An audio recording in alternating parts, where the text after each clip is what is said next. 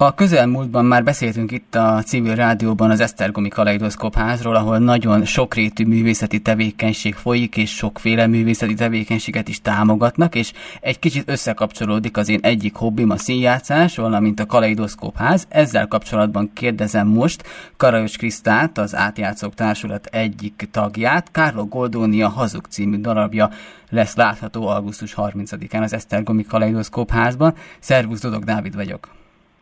Szia, Dávid! Üdvözlöm a hallgatókat!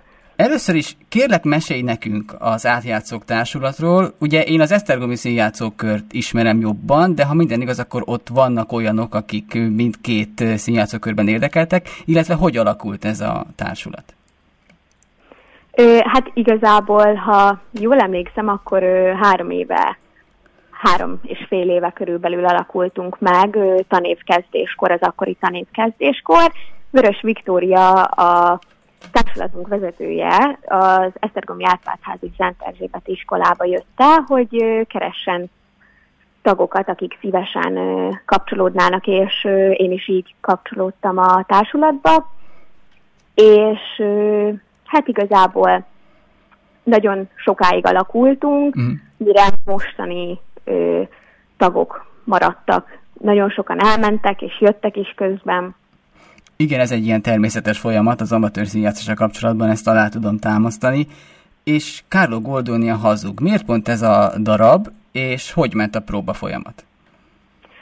A darabot azt uh, Viki választotta nekünk. Uh, sajnos ezt arra nem tudok választani, hogy miért pont ez, de nagyon, nagyon megörültünk, amikor ezt megtudtuk.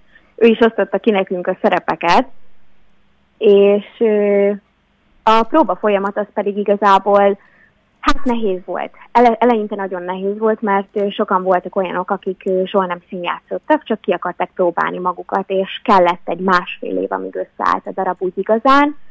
De a végére nagyon szuperül belejöttünk. Sokszor probléma volt, hogy az egyetemisták, illetve a végzősök nem tudták összeegyeztetni a próba időpontjait és a tanulást, ezért sokszor halasztani kellett, vagy csak néhányan próbáltunk de nagyon szuperül összejött a végére a darab. Úgy tudom, hogy a múzeumok éjszakáján volt már egy premier, az hogy sikerült? Igen, szerintem nagyon szuper volt, nyilván voltak benne hibáink, de a közönségnek is nagyon tetszett, nagyon sok dicséretet is kaptunk. Uh-huh.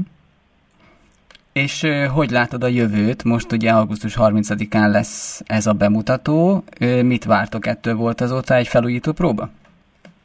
Ö, nem volt sajnos még próbánk, ö, viszont lesz, most, most lesz majd. Ö, szerintem sokkal jobban fog sikerülni.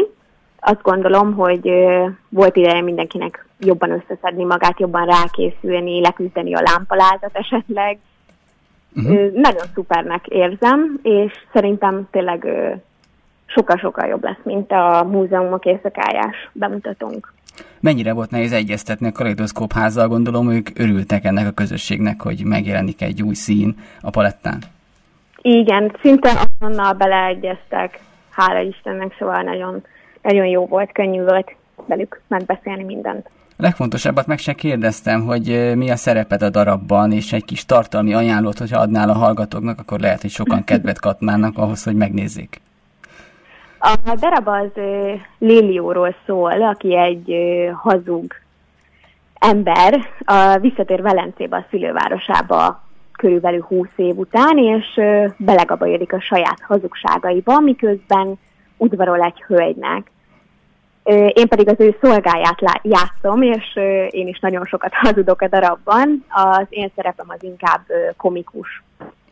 Igen, azért tegyük hozzá, hogy ez egy vígjáték, tehát és olyan szerepeket írt Goldoni, magam is játszottam Goldonit, amelyek jól karikírozható és viszonylag könnyen eljátszható szerepek. Ez az amatőr színjátszásnak egy fontos része, hogy olyan szerepekkel találkozunk, amelyek könnyen megformálhatóak számunkra. És neked mik a terveid a bemutató után? Maradtok -e így együtt? Hogy látod most a jövőt? Hát én most leszek végzős, szóval nekem nagyon nehéz dolgom lesz, de megpróbálom mindenképpen összeegyeztetni a színjátszást, mert nagyon pici korom óta szeretem és, és járok, szóval remélem, hogy tudom folytatni. A csapat többi tagjáról kicsit nehezebben tudok beszélni, de ha jól tudom, akkor mindenki marad. Remélem is, nagyon, mert nagyon ö, szuper csapat vagyunk, én azt érzem, és remélem, hogy új tagokkal is fogunk bővülni, hogy a következő darabot már többen kezdhessük. Milyen közösség ez? Kicsit mesélj arról, hogy ismertétek egymást előtte, vagy inkább most kezdtetek összebarátkozni, és mennyiben segíthet ez a színjátszás? Mondjuk arra gondolok itt, hogy egymásnak a támogatása mennyire ment jól a próbák folyamán. Voltak itt már ismertünk, voltak itt nem, de nagyon szuperül szerintem mindenki össze tudott barátkozni, szoros barátságok alakultak ki egyébként emiatt, Ö, igazából szerintem az segített, hogy ö, minél többen jártunk próbákra, és minél többen voltunk ott, illetve a próbákon kívül is ö, csináltunk közös programokat, vagy nem csak egy teremben ültünk és próbáltunk, hanem elmentünk sétálni, és akkor közben beszélgettünk a darabról, vagy az Erzsébet Parkban próbáltunk szabadon. Ez, ezek nagyon segíthettek, én, én úgy érzem. Nagyon szépen köszönjük, bárki, aki kedvet érez magában, megnézheti Carlo Goldoni a Hazug című darabját Esztergomban, a Kaleidoszkóp házban, a festői környezetben, akár egy kirándulással is érdemes összekötni augusztus 30-án jövő héten az Átjátszók Társulat előadásában. Karajos Kriszta volt a vendégünk. Köszönöm szépen, szervusz, és sok sikert kívánunk! Köszönöm, viszlát! Már második hete zajlik, illetve 22-én már el is indult a Járda Fesztivál, és a Kulkúrút projekt keretében most már második alkalommal is találkozhatunk ezzel. De ez folytatódik most ezen a hétvégén is, tehát szombat-vasárnap megint az utcai programoké lesz a Józsefvárosban a főszerep. Hogy pontosan mire számítsunk most 30-án és október 1-én, erről fogom kérdezni Kerre Rádámot, a Népszínház Járda Fesztivál szervezőjét. Szeretettel köszöntöm. Én is köszöntöm és üdvözlöm a hallgatókat. Ugye elindult már 22-én ez a projekt, két hétvége az, amikor önök belakják tulajdonképpen az egész Józsefvárost, illetve az utcákat. Most mire számíthatunk? Mi a különbség a két hétvége között koncepcióban, hogyha van? Hát igen, ez egy kicsit bonyolult, még néha nekünk is, de a lényeg az, hogy ugye a Külkörút projekt tavaly indult, ami három alprojektet foglal magába. Az egyik a Teleki Tangó, a másik a, a Pápa tér piknik, illetve a harmadik a miénk a Járda Fesztivál. Mi most leszünk hétvégén, tehát múlt hétvégén is voltak programok, külkörutas programok, a másik két al projekt kapcsán, de a Járda Fesztivál az most lesz hétvégén, és tavaly is volt, október 8-án és 9-én, tehát idén lesz másodszor Járda Fesztivál. A különbség pedig az, hogy, hogy most ezáltal még több program lesz, leginkább a Népszínház utca, illetve a Blaulúza tér és a Teleki tér közötti tengerre koncentrálva. Délután 2 és 8 között a Kis József utca és a Népszínház utca uh-huh. köz, sarkán lévő nagy színpadon lesz rengeteg koncertünk, lesz egy jam session koncertünk is a Tornai Lajos utcánál kialakítva, egy kisebb színpadnál, illetve lesznek civil sátra, számtalan civil szervezet képviselteti majd magát. Mindenkinek ajánlom, hogy nézze meg a Facebook eseményünket, a Járda Fesztivál 2023-at, ahol az összes fellépőről lehet információt kapni. Ezen kívül pedig szombat este lesz egy after partink az Aurórában.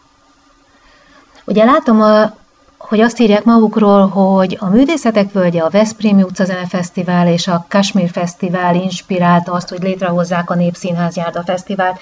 Ez ennek az ötvözete? Tehát amik tetszettek a korai művészetek völgyéből, az Veszprémi Fesztiválból, azt olvasztották össze, és a helyszínnek megfelelően alakították ki? Igen, én egyébként innen származom a Kis József utcából. Tehát, uh, tehát akkor csinált saját magának a ház elé gyakorlatilag egy fesztivált.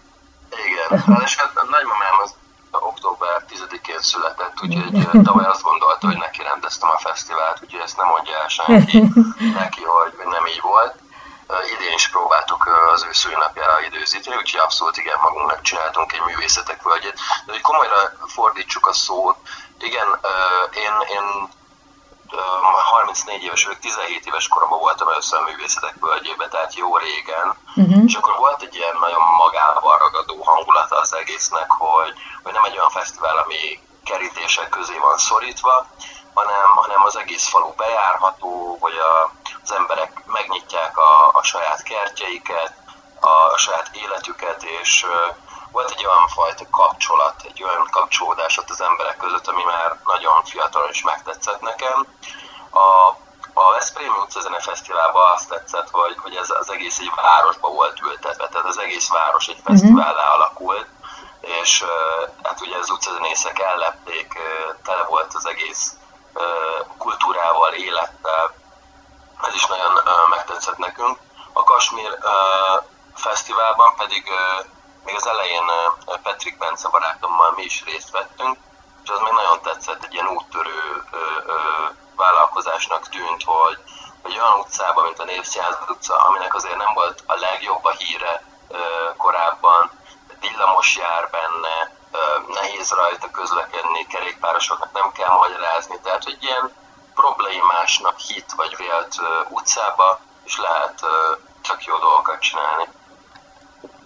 A tavalyi fesztiválnak voltak olyan hagyományai, amiket most átörökölnek, vagy amiből hagyományt csinálnak, vagy olyan tanulságai, amiket most fel tudtak használni, és vagy egy kicsit másképp, vagy egy kicsit többet, jobbat, kevesebbet tettek bele a mostaniba? Van, természetesen. A, például a dizájnunkat idén is Parahobó csinálja, uh-huh. akit uh, szintén ajánlok mindenkinek a figyelmébe, meg lehet nézni a munkáit a Facebookon. Parahobó, tehát őt abszolút megtartottuk, és idén is egy, az utca egyik emblematikus épületéből készült a plakát, a Dreher sör, sörgyárnak volt épülete, ami itt van a, a Népszínház Kis József sarkán, mm-hmm. egy nagyon szép épület. Ugye ezt például megtartottuk, ugyanitt lesz a főszínpad, ahol, ahol tavaly is volt, viszont például idén nagyobb figyelmet fektetünk arra, hogy a helyi lakosságot értesítsük arról, hogy, hogy lesz itt rendezvény, hogy, hogy ők is fel tudjanak jobban készülni. Mi tavaly leginkább az online kommunikációra fektettünk figyelmet, ki idén nagyobb szerepet kap az offline kommunikáció. Idén 8, a 8 utáni igények kielégítésére ugye lesz az Aurórában szombaton egy after party, ezt próbáljuk minél kevésbé terhelni a a helyi lakosságot, pláne sötétedés után. Ez szerintem egy, egy változás, illetve átkerül a, a civil sátrak nem a főszínpad mellett lesznek, hanem a jam session színpad közelében, hogy egyszerűbb legyen kommunikálni a, a, a civil szervezetnek az érdeklődőkkel. És akkor ez azt jelenti, hogy szeptember 30-án, október 1-én még tart a külkörút, lesz egyébként a Pápa Park piknik, ahogy Pápa Park piknik pont, ahogy mondta ön is, és itt szeptember 30-án délelőtt, majd a Népszínház Uszna és a Kastner Community kávézók közösségi terében egy közösségi grillezést is lehet majd élvezni, illetve hát ennek az egész projektnek az áróakordjaként szeptember 30-án pedig a Népszínház Járda Fesztivál, és ennek a programjait a Facebook oldalon meg lehet nézni. Egyébként tényleg gyönyörű az a grafikai stílus, meg az a grafikai világ, amit létrehoztak, úgyhogy már csak ezért is érdemes fölmenni a Facebook oldalra, amellett, hogy az ember pontosan tudja, hogy mikor, melyik programon tud részt venni a Népszínház Járda Fesztiválon. Úgyhogy én köszönöm szépen Kerre Rádámnak, a Járda Fesztivál szervezőjének, hogy itt volt velünk, és sok sikert kívánok Önöket, és sok jó látogatót is, meg maguknak is sok jó programot. Nagyon szépen köszönöm, és még egyszer üdvözlök minden kedves hallgatót. Mindig érdekes, amikor van egy olyan kezdeményezés, egy olyan közösségi hely, amely együtt tud változni a közösséggel, és mindig olyan formát tud felvenni, amelyre éppen a közösségnek szüksége van, és egy ilyen közösségi kezdeményezés a Laborkafé Nyíregyházán. Itt van velünk a vonalban a Tabula Pláza Alapítványtól Fekete Éva. Szervusz, Dudok Dávid vagyok. És azért többes számban mondtam, mert ketten is vagyunk. Szia, én Péter Ferenc vagyok. Sziasztok, és üdvözlöm a hallgatókat is. Az elmúlt hetekben a Facebookot pörgetve az ember észrevett egy furcsaságot a laborkaféval kapcsolatban, mégpedig egy kétségbe esett segélykérést. Mesélj nekünk erről a helyzetről, mi alakult kínálatok? Igen, hát mindig azt azon dilemmázunk mi, akik adománygyűjtéssel foglalkozunk, hogy mi a jó politika, hogyha, vagy mi a jó taktika, hogyha folyamatosan kongatjuk a vészharangot, vagy pedig az, hogyha tényleg csak akkor jelezzük már a közösség számára, hogy támogatásra szorul a, a hőszeretett kezdeményezésük, amikor már tényleg baj van. Ez a laborkafé kezdeményezés tulajdonképpen azt a célt is szolgálja, hogy ezt mindig szem előtt tart, tartassa a közösséggel, hogy egy számunkra kedves társadalmi kezdeményezés folyamatos támogatásra szorul, és folyamatosan, hogyha azt szeretnénk, hogy rendelkezésre álljon mondjuk egy non-profit szervezetnek a, a szolgáltatása, tevékenysége, szakmai munkája, vagy érdekvédelmi munkája adott esetben, akkor folyamatosan támogatnunk kell ezt a non-profit szervezetet. Hát ezt még kicsit közelebb hoztuk itt Nyíregyházán a helyiekhez, ezt a, ezt a szemléletmódot a Laborcafé keresztül 8 évvel ezelőtt, és a mindennapi élet részévé próbáltuk tenni azt, hogy az itt élők közösen tartsanak életben egy ilyen kezdeményezést, aminek a, a létezése tulajdonképpen az egyben a célja is.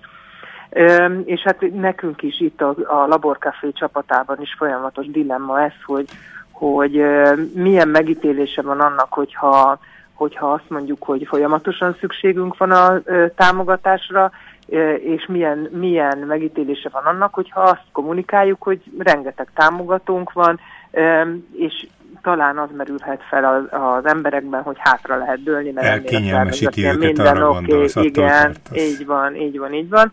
És hát ugye ezen mindig taktikázunk, természetesen ugye megpróbáljuk egy rossz hasonlattal élve nem várjuk meg, hogy levágja a lábunkat a vonat, hanem megpróbáljuk elkerülni ezt a katasztrófát, úgyhogy mindig hamarabb jelezzük a közösség számára, hogy, hogy közel van ez a kockázatos határvonal a laborkafé létezésében, tehát szükségünk van a segítségükre, de nagyon nehéz, egyre nehezebb dolgunk van egyrészt a kommunikációs zajban megfelelő csatornát találni ennek, más, másfelől pedig ugye a aktuális gazdasági helyzet, vagy éppen egy szezonális nem tudom, kiadásokkal teli időszak megnehezíti az adománygyűjtőknek a dolgát. Úgyhogy igen, ez a kétségbe esett segélykiáltás, ez, ez tulajdonképpen ennek a helyzetnek szólt, hogy megpróbáljuk elkerülni a, a katasztrófa helyzetet, és ezért próbáltuk a, egy kicsit az inger küszöbüket átlépni a, a közösség, közösségünk tagjainak. Itt ugye érdekes az, hogy mekkora adományokról van szó, mint hogyha két szeret pizza árával hasonlítottátok volna össze ezeket a közösségi adományokat, nem tudom, jól emlékszem-e?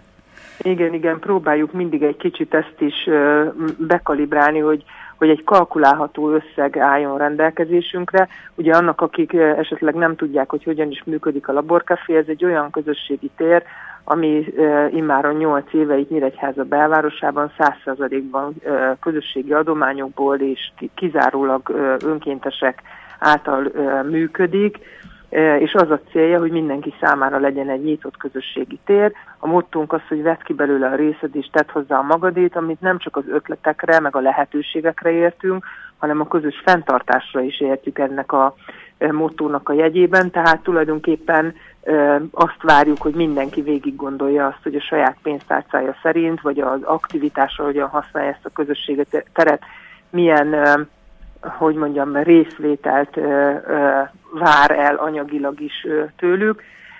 Úgyhogy mi ezt próbáltuk így bekaribrálni, hogy, hogy akár egy, egy közepes méretű vagy normál méretű pizzaára, vagy csak két szelet pizzaára, kinek mi fér bele. Próbáljuk mindig valamilyen olyan mértékegységben meghatározni, ami akár minden nap is veszünk, vagy hetente legalább egyszer fogyasztunk valamilyen gyorsítámi ételt, és mondjuk egyszer lemondanánk egy ilyenről, vagy meghívnánk mondjuk valakit, akit szeretünk, és ebben az esetben most ez a laborkafé, ez, a, ez akit meghívunk erre a, erre a szelet pizzára. Két szelet pizza, de a teljességre törekedjünk, már mint a teljes pizzára, úgy értettem? így van, így van, igen, uh, igen. Hadd kérdezem egyúttal, hogy, hogy ti sok mindennel foglalkoztok, de ez egy, ha jól veszem ki, ez egy olyan közösségi tér, hiszen ilyen kávézószerű a neve szerint, ami a diskurzusra alkalmas, és a legtöbb ilyen közösségi program mostanában azt ismeri föl, hogy ezeket a tereket kellene mindenütt tudatosan létrehozni, hogy valamilyen közéleti változás legyen, és tudom, hogy követnek sokan benneteket, vagy maguk is kitaláltatták ezt, de mennyire népszerű, vagy mennyire, mennyire lett fontos része az életének az embereknek, akik szinte minden nap, vagy egy-két naponként arra mennek, beugranak, ha nem is töltenek ott esetleg sok-sok órát. Szóval mennyire mindennapi? Azt tapasztaljuk, hogy egyre inkább mindenkinek más ö, szolgáltatásunk, vagy más témánk az, ami testhez álló, vagy, vagy közel áll hozzá, és akkor ezek mentén más és más a közösség, a közönség, akit meg tudunk szólítani, és a közösség, akit be tudunk vonni a, a munkába, hiszen elsősorban az a célunk, igen, hogy szemléletet formáljunk, és ezáltal a tér által közösséget építsünk, és mi magunk is keresünk olyan témákat, amik különböző csoportok számára érdekesek, érzékenyek, amikkel kapcsolatosan nem árt, hogyha egy kicsit tájékoztatjuk a helyieket, a szemléletüket formáljuk, és természetesen arra is van lehetőség, hogy valaki csak beüljön és nyugodtan beszélgessen. Az alapkoncepció az volt 8 évvel ezelőtt, hogy egy olyan teret alakítsunk ki, ahol nem kell feszengenie valakinek, akinek egy kicsit szűkösebb az anyagi kerete, nem kell begubóznia otthon azért, mert nincsen pénze arra, hogy szociális életet érjen, társadalmi kapcsolatokat építsen, esetleg az otthonában nem tudja elhívni azokat, akikkel szeretne beszélni, mert számára zavaró az, hogy esetleg nem megfelelő környezetben tudja őket fogadni.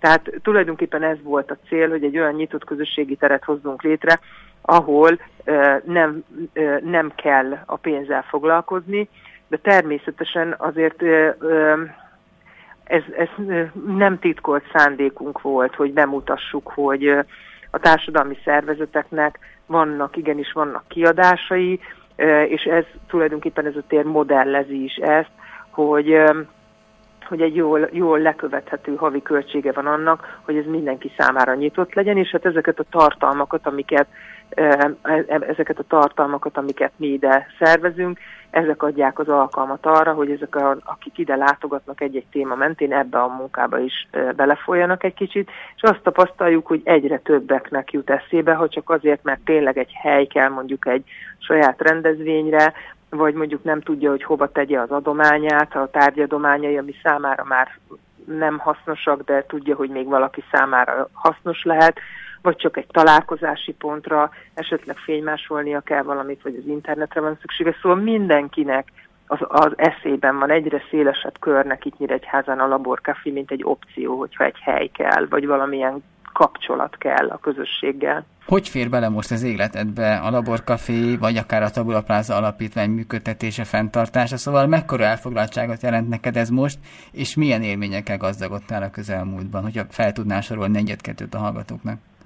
Nagyon-nagyon nagy boldogság nekem az, hogy, hogy a munkám mellett egy ilyen önkétesekkel és jó szándékú emberekkel teli gazdag, érzelemvilágú és szellemileg is nagyon gazdag közösséghez csatlakozhatom ebben a térben, és hát szinte minden nap hogy valamennyi időt ezzel muszáj foglalkozom, azért is, mert nyilván az adományoknak a toborzása mellett némi adminisztratív munkát is jelent, egy alapítványnak a működtetése, de persze hiányzik is az a közösség, akikkel ott együtt gondolkodunk és együtt tevékenykedünk.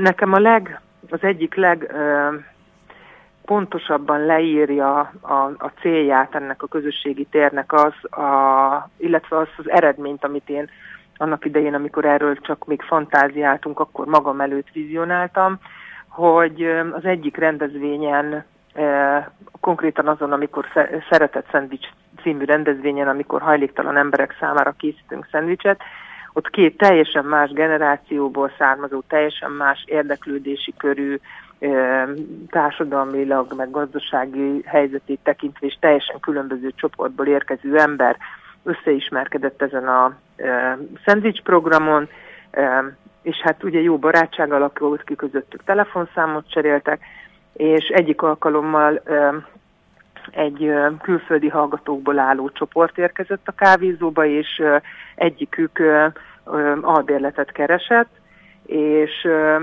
az imént említett párosból az egyik személy ennek a másik számára korábban teljesen ismeretlen embernek a telefonszámát. Hát az e, könnyű a más számát megadni. Me, megadta, hiszen izgalom. tudta róla, hogy, hogy ingatlanokkal foglalkozik. Szóval, hogy ezek a, ezek a szálak, Aha. ezek a kötődések, ezek az információk teljesen életszerű helyzetekben elkezdenek áramolni, miközben teljesen random kötődnek egy térben, ahol csak véletlenül is akár összetalálkozhatnak különböző érdeklődésű emberek. Az elmúlt percekben a Laborkaféről beszélgettünk Fekete Évával. Köszönjük Éva, és sok sikert kívánunk! Én is köszönöm, szia, minden szia. jót! Több kutatással is foglalkoztunk már itt a civil rádióban, amely a Társadalmi Innovációs Nemzeti Laboratórium keretében valósul meg. Most is egy ilyen témáról lesz szó. Társadalmi szövetségeket kutatnak a Pannon Egyetemen.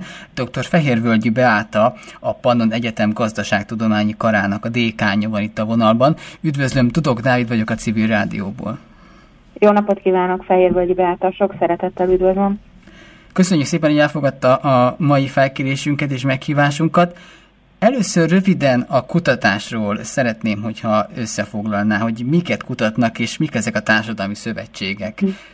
A társadalmi szövetségek tulajdonképpen, a, amit mi értünk alatta, és azért itt még egy elég komoly fogalmi lehatárolásra van szükség, azok olyan szervezetek, amiben a cégek vagy szervezetek a szakmaiságuk miatt vannak benne, tehát hogy ezek nem olyan civil szervezetek, mint mondjuk egy városszépítő egyesület, hanem kifejezetten szakmai célokból jönnek össze, és vagy egyének a tagok, vagy pedig maguk a, a szervezetek. És mondok is mondjuk néhány, néhány példát, mondjuk ilyen a Nők a Tudományban Egyesület, csak hogy egy ilyen magamhoz közel állót mondjak, ahol kifejezetten ugye valamilyen közös cél érdekében az egész országban, az egész országból csatlakozhatnak olyan nők, akik a tudományos területen dolgoznak, vagy lehet olyan szervezetet is találni, amelyik inkább egy adott földrajzi térségre koncentrál, mondjuk ilyen a Balatoni kör, ahol a, a Balaton körül működő borászatok, éttermek, szálláshelyek, egyéb turisztikai szolgáltatók fognak össze szintén egy közös cél érdekében. És amiért érdekesek ezek a, a szövetségek, amelyek lehet, hogy valamilyen jogi formát öltöttek már, tehát hogy mondjuk alapítvány vagy egyesület formájában, de lehet, hogy csak egy klub vagy klaszter vagy hasonló, mert hogy ezek a szervezetek és a tagjaik felismerték, hogy a mai felgyorsult világban ahhoz, hogy a versenyképességünket megőrizzük, hogy innoválni tudjunk, nagyon fontosak ezek a kooperációk, együttműködések, és hát ezért érdemes erre időt és energiát, sőt sok esetben pénzt is szánni. Mi azt szeretnénk megvizsgálni, hogy mi a motiváció, hogyha valaki csatlakozik egy ilyen ö, szervezethez, egy ilyen klubhoz, klaszterhez, milyen tevékenységet folytatnak, és mit gondolnak, hogy mikor lesz sikeres egy ilyen szervezet. Lehet, hogy árnyékra vetődöm, de talán az ernyő szervezetek fogalmát érdemes használni? Vannak olyan esetek, amikor, amikor igen. Tulajdonképpen minden nap egy meglepetés, mert minden területnek vannak különböző szövetségei, tehát amit én itt mondtam az előbb, ugye nyilván a, a, én elsősorban ezeket a, az üzleti szervezeteket ismerem jól, de azért van például a Magyar Újságíróknak is országos szövetsége, de hát találtunk azért nagyon sok olyan mezőgazdasági szövetséget is, hogy például a kérőző állatok tenyésztőinek is van szövetsége. Úgyhogy ezek lehet, hogy cégek, lehet, hogy magánemberek, akik szakmai érdeklődést mutatnak, de vannak ernyőszervezetek is valóban. Mit mondanak a tagok? Miért érdemes egy ilyen szervezet tagjává válni? Az egyik legfontosabb dolog az a tudás megosztása és a tudás átadása. Sok olyan szervezet van, amelyik azért jön létre, mert egy bizonyos kihívásra, vagy problémára, vagy annak a megoldására szeretné felhívni a figyelmet, és ezt sokkal hatékonyabbnak ítélik meg, hogyha nem az egyes cégek külön-külön teszik ezt, hanem összefognak ennek az érdekében Vannak olyanok is, amikor kifejezetten egymást segítik, mondjuk egy új mm, adózási törvény értelmezése, vagy használata, vagy esetleg az ellen való közös fellépés érdekében. De nagyon sokszor maga a szemléletformálás, a figyelemfelkeltés és a, és a bizalom erősítése bizonyos témák iránt, amiért ők ehhez csatlakoznak. Alkalmasak ezek a szövetségek arra, hogy közösségé kovácsolják a tagokat. Tehát említették a tudásmegosztást, de mondjuk elképzelhető-e, hogy annyira erősek ezek a szövetségek, hogy akár saját célokat is kitűznek, és ezekhez valamilyen eszközöket is biztosítanak a tagok számára. Szóval mennyire működnek együtt a tagok, vagy inkább ez egy nagyon messzi dolog, amihez jó tartozni, de nincs közvetlen kapcsolatuk? Mind a kettő igaz. Mm, mi pontosan ezt szeretnénk felmérni, hogy miért, mm, mik azok a szervezetek, amelyek valóban egy közösségé tudnak kovácsolódni, egy ilyen szakmai közösségé, és melyek azok, amelyek ilyen hirtelen fellángolásból jöttek létre, mondjuk például azért, mert volt annak idején pályázati forrás, hogy klasztereket hozzunk létre. Ugye ezeknek a szervezeteknek is azért van mindig egy ilyen aktuális hívószava, tehát volt itt a klaszter, volt a platform, volt a, a szövetség, tehát hogy nagyon sokféle, hogy éppen mi, a, mi az aktuális, de ha nincs mögötte valós együttműködés és szakmai tartalom, hanem csak mondjuk egy rövid időre szóló forrás, vagy inkább ilyen divat, akkor, akkor egész egyszerűen elhal a, elhal a dolog. Azt is tudni kell, hogy ahhoz, hogy egy ilyen szakmai szervezet jól működjön, azért kell mögé egy munkaszervezet, aki, akik ezt vagy önkéntesen csinálják, vagy pedig olyan tagdíj, vagy olyan támogatottság van, hogy meg tudnak fizetni erre profi szakembereket a szervezésre. A többség egyébként inkább ilyen önkéntesként, hmm. önkéntesekkel működik, de vannak nagyon profi szervezetek is, például mondjuk a Magyar Közgazdasági Társaság, amelyhez tartozni egy közgazdásznak például uh, tulajdonképpen alapvetés, de hogy itt uh, sok száz olyan ember van, aki évente két-három napot hajlandó rászánni arra, hogy közös eszmecseréket folytassanak mondjuk a, a különböző gazdasági folyamatokról. És szerintem ezek nagyon hasznosak, mert hogyha valaki utána hazamegy, biztos, hogy más ember lesz, biztos, hogy többet fog tudni, és hát azt reméljük, hogy továbbadja a, a megszerzett tudást. Találtak-e olyan közös dimenziókat, vagy törésvonalakat, amik mentén lehet kategorizálni, vagy jellemzőket, amik mentén lehet kategorizálni ezeket a szervezeteket, vagy szövetségeket? Egyelőre még nem, egyelőre még csak feltételezéseink vannak, hiszen ez egy folyó kutatás. Amit azért mi feltételezünk a hazai és a nemzetközi szakirodalom alapján, meg az ilyen esettanulmányok alapján, amiket uh, így előzetesen felmértünk, tehát hogy több szervezettel csináltunk már interjút, az egyik legfontosabb az az elkötelezettség. Ez leginkább ott érhető tetten, hogyha van egy olyan vezető, aki nagyon-nagyon elkötelezett az ügy iránt, mert akkor a többiek őt követik. Hm. És nagyon sokszor, hogyha csere van, vagy kiszáll valamilyen oknál fogva, egész egyszerűen, ha nincs megfelelő utódlás, akkor összeomlik az addig felépített rendszer. A másik, hogyha megvan a közös cél, tehát hogy olyan cél, amiért mindenki tud lelkesedni, ami mindenkinek fontos. És itt azért azt is el kell fogadni, és talán ez egy kicsi kultúraváltást is igényel a résztvevőktől. Tudjuk, hogy ezek a szakmai szervezetek, vagy ezek a szakmai ö, emberek nagyon sokszor az élet legtöbb területén egymásnak a versenytársai. Tehát mondjuk, hogyha egy turisztikai szövetséget nézünk, nyilván a Magyar Fürdőszövetségben a különböző fürdők egymás versenytársai, de vannak olyan pontok, amikben sokkal jobb, hogyha közösen lépnek fel, és ezért aztán a, az együttműködést választják ezeken a területeken. Ettől függetlenül ők még továbbra is versenytársak. Ugye ezt hívják uh, angolosan egy competitionnek, ahol a verseny és az együttműködés uh, szavakat egy kicsit összemossák, és ezt, hogyha valaki a helyén tudja kezelni, akkor nagyon jó szervezeteket lehet létrehozni.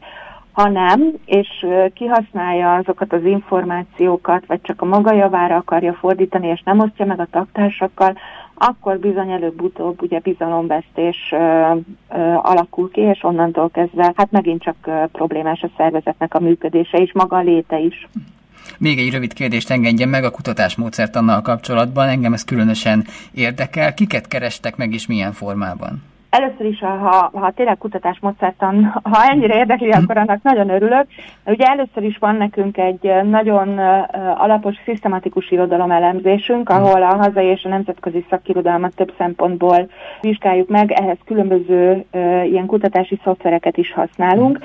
Ugye ez adja meg az alapját annak, hogy mit is érdemes kérdezni. A másik módszer, hogy többféle kiválasztási elv alapján kiválasztunk szervezeteket, és azoknak a vezetőit és a tagjait interjúk formájában megkérdezzük, illetve egy olyan kérdőívet alakítunk ki, ami egy kicsit ágazatfüggetlen, szervezetfüggetlen, hanem inkább csak a, a kooperációnak az előnyeire, hátrányaira, mikéntjére, sűrűségére, mélységére kérdez majd rá, és hát ezeket szeretnénk majd kitöltetni. Ugye ez egy viszonylag nehéz ügy, mert uh, ahhoz, hogy uh, sokrétű információt kapjunk, hosszú kérdőív kell, és általában nem szeretik az emberek a hosszú kérdőíveket, de azért ezzel megpróbálkozunk, és amit még ehhez hozzá lehet adni, hogy ez akkor lesz igazán érdekes, hogyha ezt nemzetközi szinten is tudjuk csinálni, úgyhogy mi most különböző nemzetközi együttműködéseket keresünk, és próbálunk együttműködési megállapodásokat kötni, hogy más országokban is ugyanezzel a kérdőivel kérdezzék meg a különböző szakmai szervezeteket, hogy azt is meg tudjuk nézni, hogy ennek vannak-e esetleg máshol jó gyakorlatai, amit érdemes átépíteni, a, vagy beépíteni a magyar gyakorlatba, ugyanúgy vice versa, hogy a jó magyar gyakorlatokat átépíteni mondjuk a, a román, a, az osztrák vagy az olasz szövetségekbe, másrészt pedig esetleg ilyen nemzeti sajátosságokat is fel lehet mérni, hogy mik a fő sikerkritériumok az egyes nemzeteknél. Köszönjük szépen! Az elmúlt percekben dr. Fehérvölgyi Beátát hallottuk, a Pannon Egyetem gazdaságtudományi karának dékányát, aki egy társadalmi innovációs nemzeti laboratórium kutatásról beszélt nekünk, társadalmi szövetségeket kutatnak az egyetemen. Nagyon szépen köszönöm, hogy itt volt ma velünk, és sok sikert kívánok a kutatáshoz! Köszönöm szépen, további szép napot kívánok! Viszont hallásra! Részvételi Színház társadalmi ügyek szolgálatában erről szól majd egy workshop az eltén, ahol a részvétel és a közösségi színházak tevékenységeiről lesz majd szó. Vági Eszter a vendégünk a vonalban, ketten is fogunk kérdezni, Péter Fiferi és Tudok Dávid. Szia! Szerbusz! Sziasztok, jó estét kívánok mindenkinek! Erről a programról ö, leginkább azt érdemes tudni, hogy ez nyilvánvalóan csak egy ö, remélhetőleg szimpátiát és érdeklődést keltő felhívás, bevezetés ö, tud, illetve kíván lenni, mert azért ez a 22 és fél óra, ami ott a rendelkezésünkre fog állni, ez, ez arra tud elegendő lenni, hogy egy kicsit ö, a résztvevők ebbe a témába, vagyis arról fogunk ott beszélgetni és közösen gondolkodni, hogy ö, hogy mit jelent ma a részvételiség, mit jelenthet mindez a színházban, hogyan tud működni egy bármiféle közösségnek a, a, az életében a színház csinálás, az, hogy a, egy közösség, egy csoport, és ez a közösség ez tényleg lehet egy uh, iskolai osztály, épp úgy, mint egy uh, adott téma kapcsán összeverődött felnőttek közössége, vagy éppenséggel egy falu közösség, hogy az ő problémáikról, fő kérdéseikről hogyan lehet a színház eszközeivel ö, ö, a folyamatába, illetve esetleges nehézségeibe egy konkrét ö, programnak a rövid bemutatásán keresztül uh-huh. fogok ö, lehetőséget teremteni, mert ö, én a Katona József Színházban dolgozom, és a Katona József Színház színházpedagógiai programjának már immáron harmadik éve van egy közös projektje a Rákospalotai lánynevelő és speciális gyermek otthonnal, és jelenleg ott élő, a mindennapjaikat ott töltő lányokkal és civilekkel dolgozunk együtt egy nagy színházi projektben, ami mindig körülbelül egy tanév hosszúságú, annál talán picivel rövidebb, tehát ennek az egész folyamatnak a módszertanáról ezen a projekten keresztül fogok néhány dolgot elmesélni, elmondani. Nyilván ez maga már felvetülhet kérdéseket, és egyébként pedig közös gondolkodás lesz, és egy picit belekostolás abba, hogy egy-egy ilyen folyamat az vajon milyen kérdések és tervezési szakaszok, meg lebonyolítási szakaszok mentén alakulhat. Az fontos még ehhez hozzátennem, bocsánat, okay. hogy hogy az érdeklődésen és a kíváncsiságon kívül az égvilágon semmilyen előzetes ismeret vagy tudás nem szükséges ehhez. Minden esetre a részvételi, részvételi színházról általában inkább a civil világnak, a, a konfliktusainak, ügyeinek a központba kerülése és annak az ütköztetése, ami az embernek az eszébe üt, ami, ami általában laikus vagy nem szakember, nem hivatásos színészekkel történik, bár azért ilyenről is hallottunk már, de a, a, a háttér, amiről beszéltél, a Katona József Színház, az egy tipikusan klasszikus színházi intézmény. Csak azt kérdezném, hogy hogyan fogadja be ezt, vagy, vagy elfogad téged, mert nagyon kedvelik ezt a dolgot, vagy valamilyen módon épít valamit ebből a színház a maga programjában? Tehát hatással hát tud-e lenni a Katona József Színház színházi tevékenységére? Ennyire nagy szavakat azért így ebben a formában nem mernék használni. Bocsánat, akkor nem akartam. Nem, nem, nagyon, tehát ez egy nagyon, szerintem ez egy teljesen érvényes kérdés, csak én magamtól azért nem mondanám azt, hogy a színház tevékenységére egy-egy ilyen projekt hatással van a, a saját szakmájukból és szakmájukat a tapasztalataikból kiindulva nagyon sok színházilag izgalmas dolgot tudnak megmutatni a résztvevőknek. És talán visznek is innen oda is. is. Így van, pontosan. Uh-huh. Tehát ők maguk is bekapcsolódnak, ha ott vannak a foglalkozáson, akkor minden ö, feladatban részt vesznek a beszélgetésekbe, őket is, őrájuk is hatással vannak azok a történetek, amik ott a résztvevőktől elhangzanak, akár a saját történeteiket is meg tudják osztani, hogyha erre van ö, igény, illetve ö, nekik ehhez van kedvük, és igen, az, az világosan látszik, hogy a, azok a színészek, akik ebbe bekapcsolódnak, illetve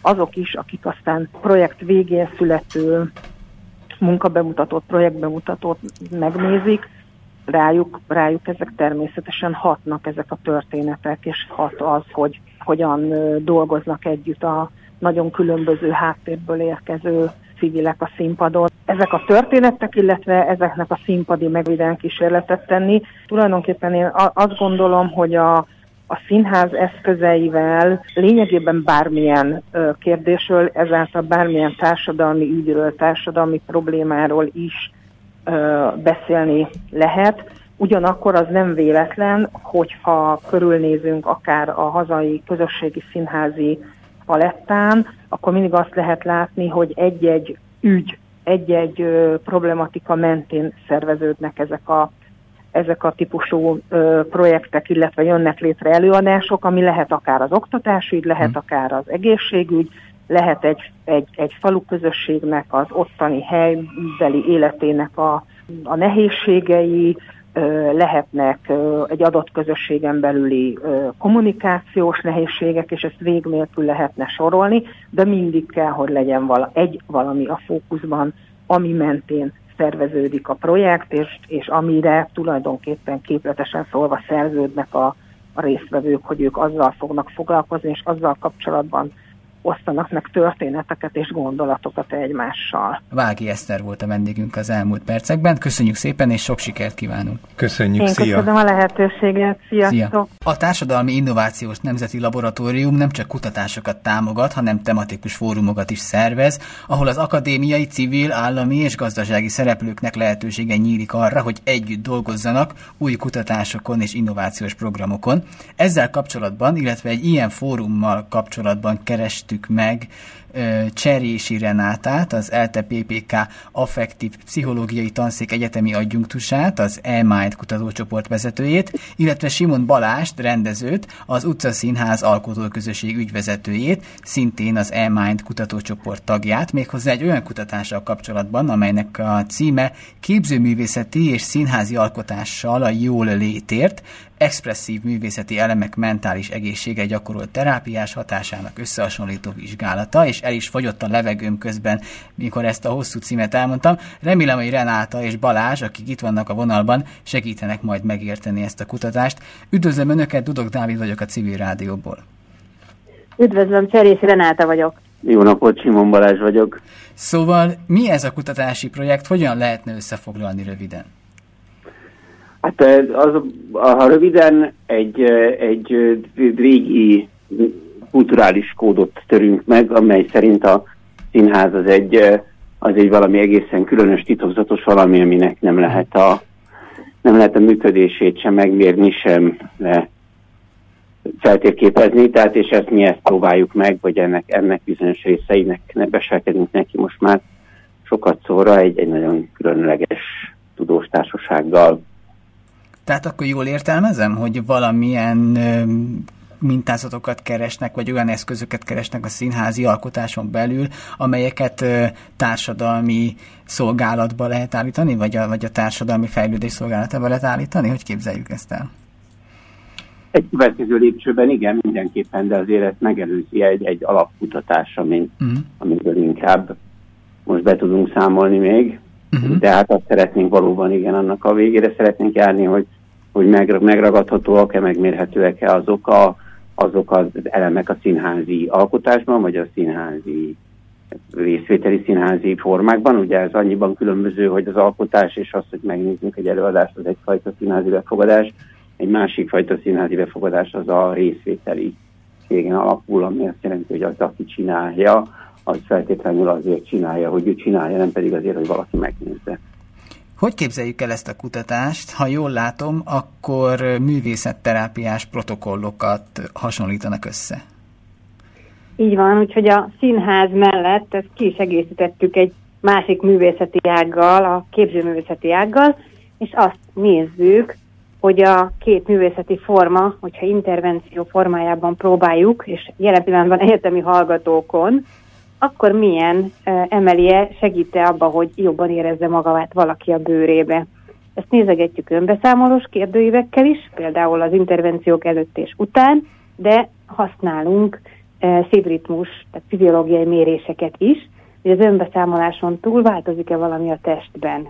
Sokkal nyugodtabban, jobban alszanak-e például egy ilyen intervenció után a hallgató. És változik? Mik az eredmények?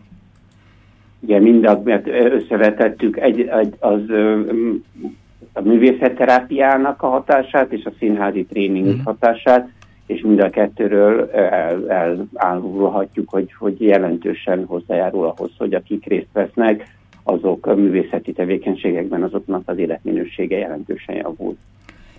Itt a részvétel alatt azt értjük, hogy ők aktív részesei folyamatnak, vagy esetleg akkor is megtörténhet ez a változás, hogyha valaki idézőjelben csak néző egy ilyen ö, terápiás, vagy valamilyen ö, ilyen ö, eseményen.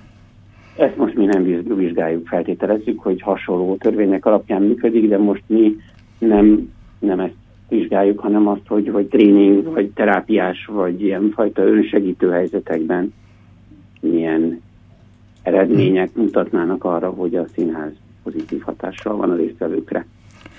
Ezt a kísérletet úgy képzeljük el, hogy önök keresnek egy problémát, amire megpróbálnak ott helyben reagálni, és ezek a művészetterápiás eszközök bevonásával valamilyen eredményt elérnek ott helyben. Tehát azt arra szeretnék kiukadni, hogy mire érkeznek oda az alanyok, mi fogadja ott őket. Ez egy nagyon jó kérdés, de alapvetően mi előre kidolgoztunk egy tematikát. Megmondom, hogy nekünk hozta az élethelyzet a COVID ezt a tematikát, és az egyetemisták, és a, általában az ő a COVID alatti problémájuk, és erre próbáltunk összeállítani uh-huh. egy hatalkalmas intervenciót. Bezártság, erőforrások, önismeret, ki vagyok én, mik a céljaim ehhez, ezzel kapcsolatban.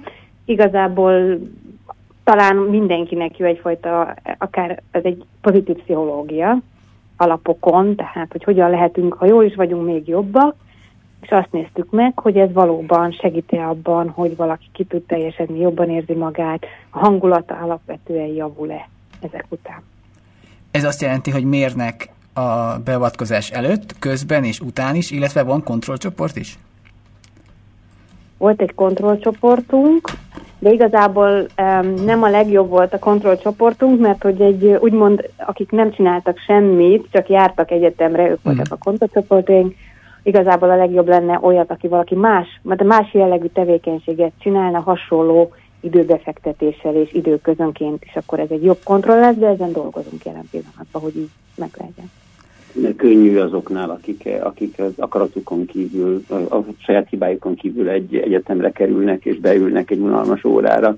Ez kicsit más, mint hogyha, mint hogyha valakik valóban saját elhatározásukból akarnak dolgozni magukon. Uh-huh. Publikálták-e már esetleg a részeredményeket? Okozott-e bármilyen megdöbbenést ez a, ez a kutatás, illetve ezek az eredmények a tudományos világban? Egyelőre még mi magunk is keressük azokat a formákat, amikor ezt jól lehet publikálni. Mm. Azt reméljük, hogyha majd megtaláljuk a jó formákat, akkor majd fognak. Igen, akkor reméljük, hogy, hogy legalábbis feltűnést fognak kelteni. Talán az lehet ennek az újdonság értéke egy publikáció szintjén, hogy olyan folyamatokat próbálunk szám, számszerűsíteni, megmérni, mm. és úgymond evidence-based tenni, mert most minden evidence-based ugye a kutatásban, ami egy művészeti folyamat, és ugye erre nem nagyon volt eddig igazából példa. Tudjuk, hogy hat a művészet, mondjuk is, de nem tudjuk megmutatni számokkal, hogy hogyan. A résztvevők mennyire élvezik ezeket az alkalmakat? Ezt felejtik, hogy vizsgálat alanyai. Uh-huh. Belefolynak, és, és azt látjuk, hogy az elején megy a feszengés, ugye? A művészetterápia, most itt ugye a képzőművészetterápiát, hogy jaj, nem tudok rajzolni, úristen, az oviba kellett ilyet csinálni, és akkor a hatodik alkalmazban egyáltalán nem probléma, és csinálják, és élvezik. És azt is elfelejtik, hogy kütyű van rajtuk, mert azért rajtuk van egy szívritmus mérőkészülék, meg, uh-huh. meg azért az, abban a pillanatban bevonódnak a, a, a történetekbe, vagy a saját maguk kis történeteibe, vagy az egymás történeteibe, akkor elfelejtik, hogy hogy, hogy ők most egy kísérlet miatt fognak, egy, fognak valamit ilyen módon megközelíteni az életükben, mert egy művészeti közelítés az, egy, az, az nagyon, az tényleg merőben más, mint ahogy a hétköznapokban gyakorlati alapon közelítem az életemet. Látszik-e valamilyen tendencia az első és a hatodik alkalom között? Ebben a folyamatban látnak-e egy olyan egyértelműen kirajzolódó tendenciát az azok alapján, ami talán általánosítható egy-egy ilyen folyamatra? Ha most a szívritmusokat nézem, akkor a, azt láttuk, hogy az első alkalom és a hatodik alkalomban van változás, tehát javulást láttunk.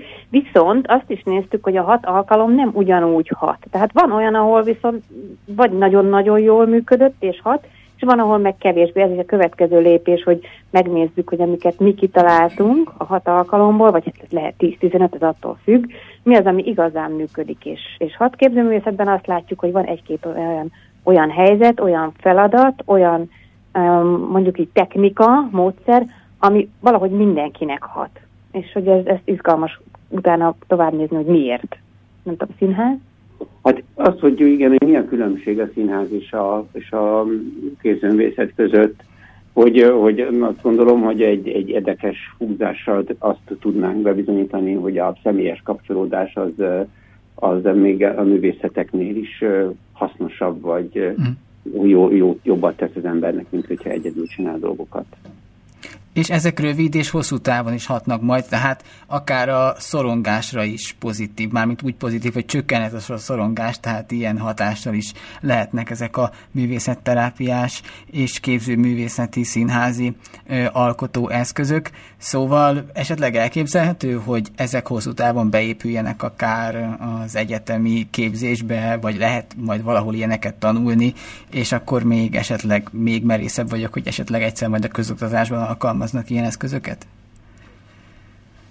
Azt nekünk még igazán be kell mérni, ez a hosszú táv, ez a nagy kérdés, mert az, azt látjuk, hogy utána jó, úgy jön neki valóban, hogy de jó, itt voltam, kellett, jelen voltam, végre egy másfajta feladatot csináltam, rólam szólt ez az egész, tehát ez biztos, hogy így hat. Uh-huh. De azt egyelőre nem látjuk, hogy ez hónapok múlva, évek múlva milyen hatással van, és ugye ez lenne a következő lépés. Uh-huh. Én fel, fel valószínűsítem, vagy felteszem, hogy nem mm. hogy, hogy, hogy el, elmúlik. Mm. Úgy gondolom.